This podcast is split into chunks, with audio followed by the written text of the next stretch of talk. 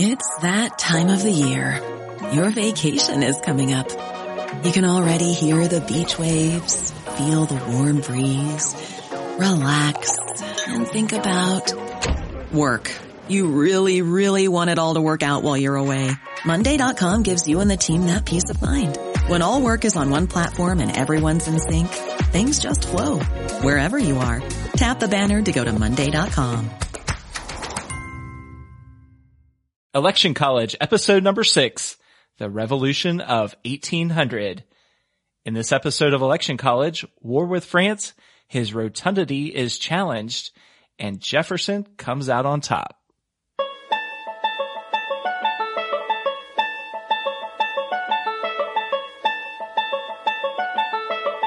Let's throw a political party. Face it, the political scene sucks. But did it always? It's time for Election College, and class is in session. Now, your hosts, Jason Goff and Ben Smith.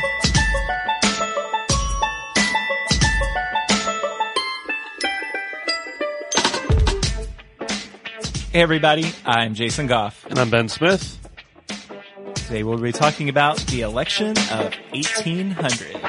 Jason, what do you want to talk about? How about elections? Okay, that's a new thing And- for us. Yeah, and let's go back into history and talk about the election of 1800. Whoa, whoa, whoa, whoa, whoa, whoa. Okay, So what a mess. You've got John Adams, his rotundity, the big guy, leading the country and his VP is his, one of his arch enemies, Thomas Jefferson. And they decide that, okay, we're just going to endure this thing. We're going to live life together and we're going to run against each other. right. We're basically best friends, but at the same time we hate each other. Remember, you've got the Federalists who were for a strong central government, of which his rotundity, John Adams, was a part. And you've got the Democratic Republicans, uh, who are more about states' rights and um, small government. And Thomas Jefferson was a part of them. And also you got that whole French Great Britain element to it where you have John Adams, of course, his rotundity, who is accused of being a lot like a British guy. And TJ is, at least he's being accused of being more like a French person. And don't forget, you've also got the kind of constant tension that we've had since this country began of North versus South. And that's not slowing down any here. And you got the Federalists, they're playing the whole atheist deist card against Jefferson. They said the U.S. would suffer much bloodshed because of their French likeness. And the Democratic Republicans, they're, they're saying, hey, the strong federal government, uh, all those states' rights that we value and love, they're just going to go away. They're going to be blown off of the face of America. Well, um, since everything's going so well, it seems like uh, we haven't had a war in a while. Why don't we should probably have a war? What do you think, Jason?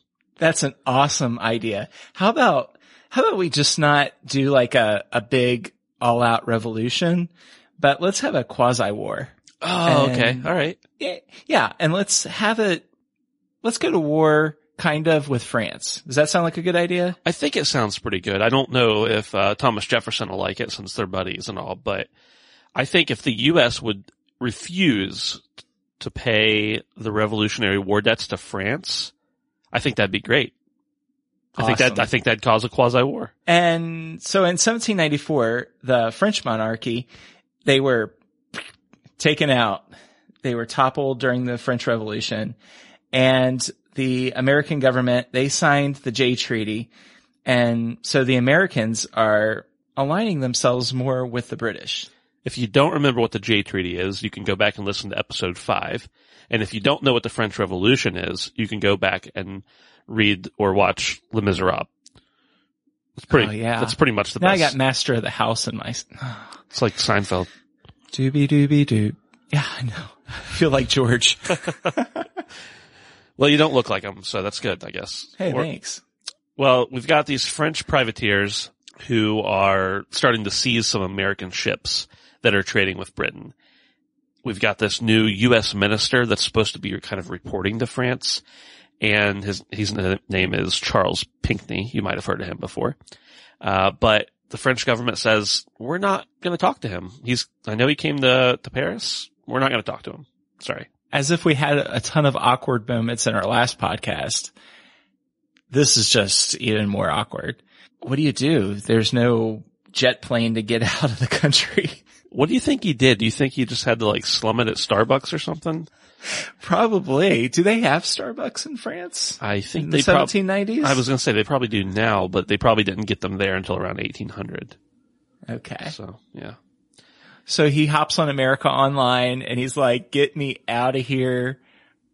Your rotundity. Please help. Well, his rotundity was not real happy, and in his uh, annual address to Congress in 1797, he mentioned that France was not real keen to negotiate and said, we need to put our country in a place where we are in a suitable posture of defense. So talk about, it's not really a preemptive strike, but it's like a preemptive defense. I guess that's good, right? Yeah, it's quasi good. Quasi good. Yeah. So in, in April of 1798, his rotundity informs Congress of the XYZ affair, and that's when French agents had demanded a large bribe for the restoration of diplomatic relations with, with us, the Americans. It's like, hey, if you don't negotiate with us, we're going to do something bad. Yeah. I wonder, was there an ABC affair? I don't think there was an ABC affair, but the XYZ affair was not taken kindly very much. So the French are like, hey, we used to like you, America, but now you won't pay us. So any ships you send over to Britain, we're going to take those. And any ships you try and send anywhere else, we're going to get in your way and really make it a big mess for you. So the U.S. is like, all right, we'll get the Navy and the Marine Corps up and running and, uh, we'll send them along with the fleets to protect them. So by the autumn of 1800, the U.S. Navy and the Royal Navy combined to come up against the government of Napoleon. And that reduced the ability of the French privateers and warships. So the Convention of 1800, which was signed uh, back on the 30th of September, ended the Franco-American War. Unfortunately for President Adams, his rotundity himself, the news didn't arrive in time to help him secure the election of 1800. Right. So we're familiar with that now, right, Jason? If, if there's a big conflict or a war or something like that and things are going well, it's, you know, everybody's scared and then it goes well and people are swayed towards the person who's in office. That person in office may or may not have had anything to do with it, but it certainly helps them out. So in this case, John Adams is like, all right, everything's going well. We signed a treaty. Things are going to be great. I'm going to win the election. Oh, but the election's here and the newspaper just hasn't gotten to us yet. Yeah, the dial up. Keep in mind, no broadband back then. Right. Isn't that a weird thing to think about? No broadband? Yeah. That would have been awful. Hey, I saw a thing and I'm totally stealing this without crediting it to, to the person who it came from because I don't remember. They said like almost every 90s sitcom problem could have been solved with a cell phone. No way. And so I've been watching through some 90s sitcoms just cause that's what I, you know, like to do late at night when I can't sleep. And it's really, really true. My wife and I will look at each other and say, cell phone, and then the episode would be over if they had a cell phone. It's crazy. That is crazy. Well, you know what else would have been solved with a, a cell phone? Everybody finding out about the treaty with France and America.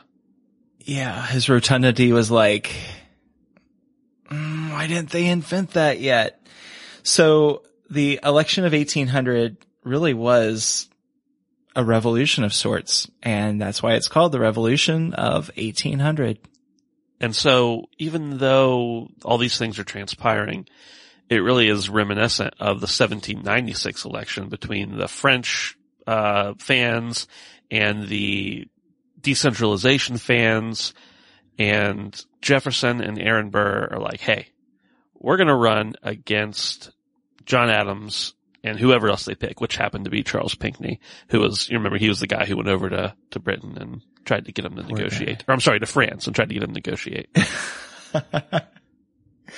yeah, I would imagine that would have been a very long boat ride for old Charles. But the really the chief political issues included opposition to the tax imposed by Congress to pay for the mobilization of the new army and navy in this quasi-war against France and the Alien and Sedition Acts by which Federalists were trying to stifle dissent, especially by the Democratic Republican newspaper editors. And so what really happens is the Federalists are super disorganized and can't get anything together. And President Adams and Alexander Hamilton, the Wizard of Oz himself have this kind of split where they're just not really agreeing on much and nothing is really coming together. And so the Federalists kind of just start to decline and well, spoiler, but things don't get a lot better for them in the future. Yeah, they really lost their mojo, which the whole lesson of this is never, ever, ever go against the Wizard of Oz. Well, I thought you were going to say never lose your mojo.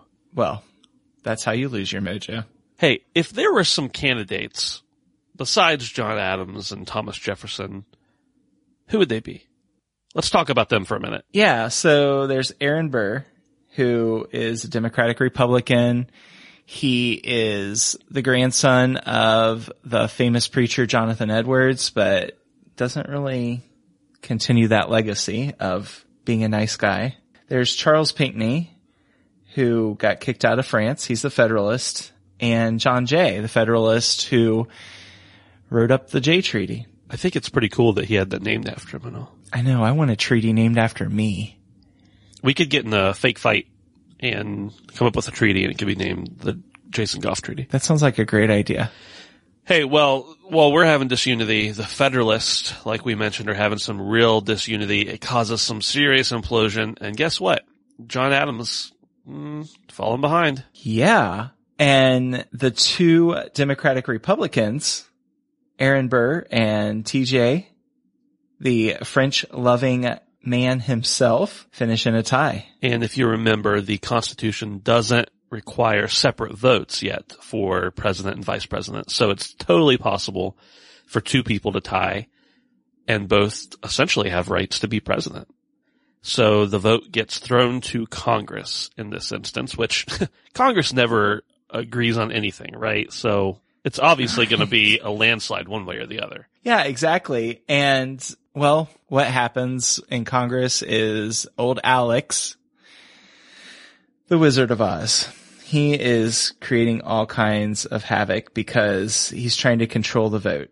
And they vote, get this, Ben, 35 times. And it's just deadlock. It's deadlock. Total deadlock. They cannot come to an agreement and Alexander Hamilton waltzes out to, was it New Hampshire? Is that right? It's Delaware. Delaware, my bad.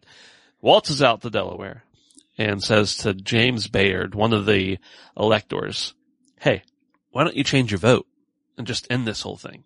And James Bayard is looking out for the interest of his state.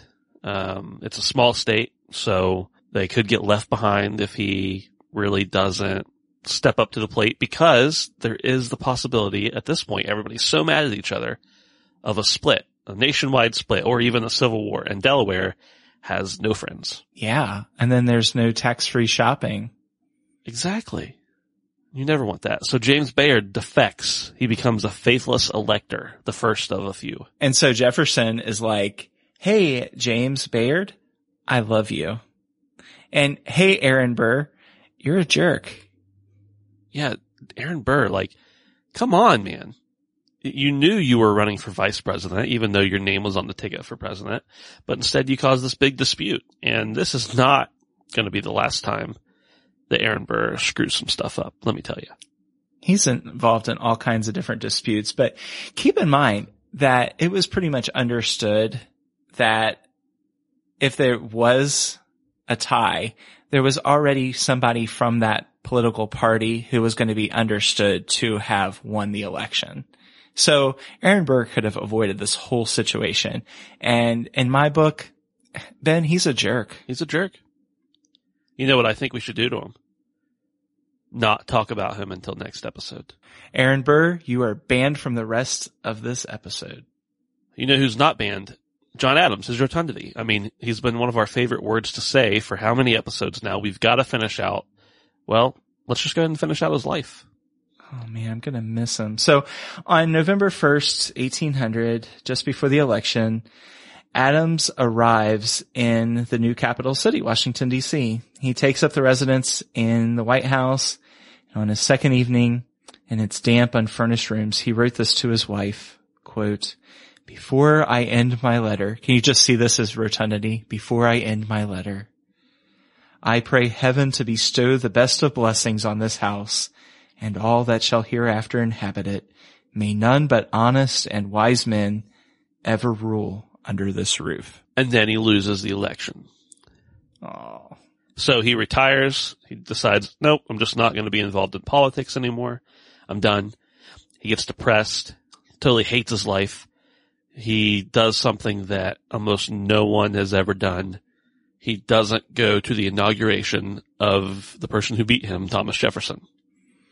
man, sour grapes. I wonder if it was kind of like the people who saw him in the cabinet meetings during Washington's administration, where he was off in the corner going, "Mm, I'm not going to say anything because I'm this worthless vice president.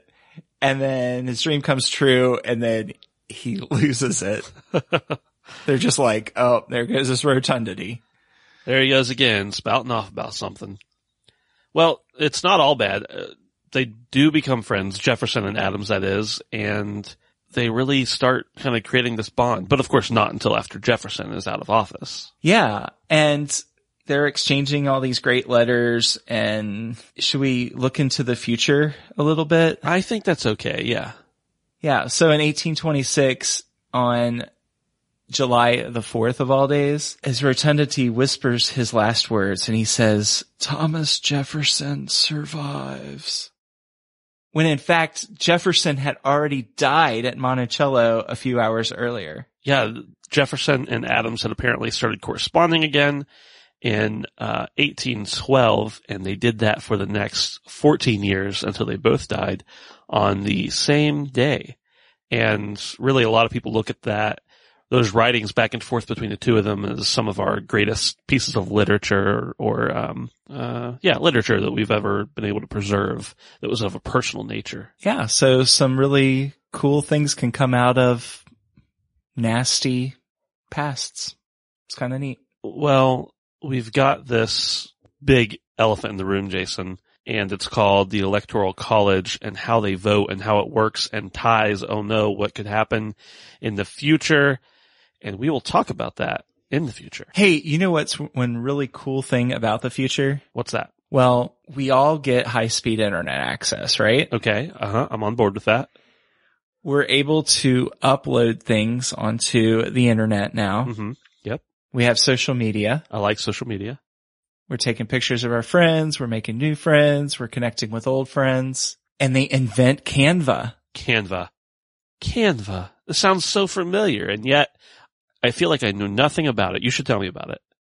Yeah. So say you got a picture and you want to spice it up a little bit. You want to put little wingding things around your picture.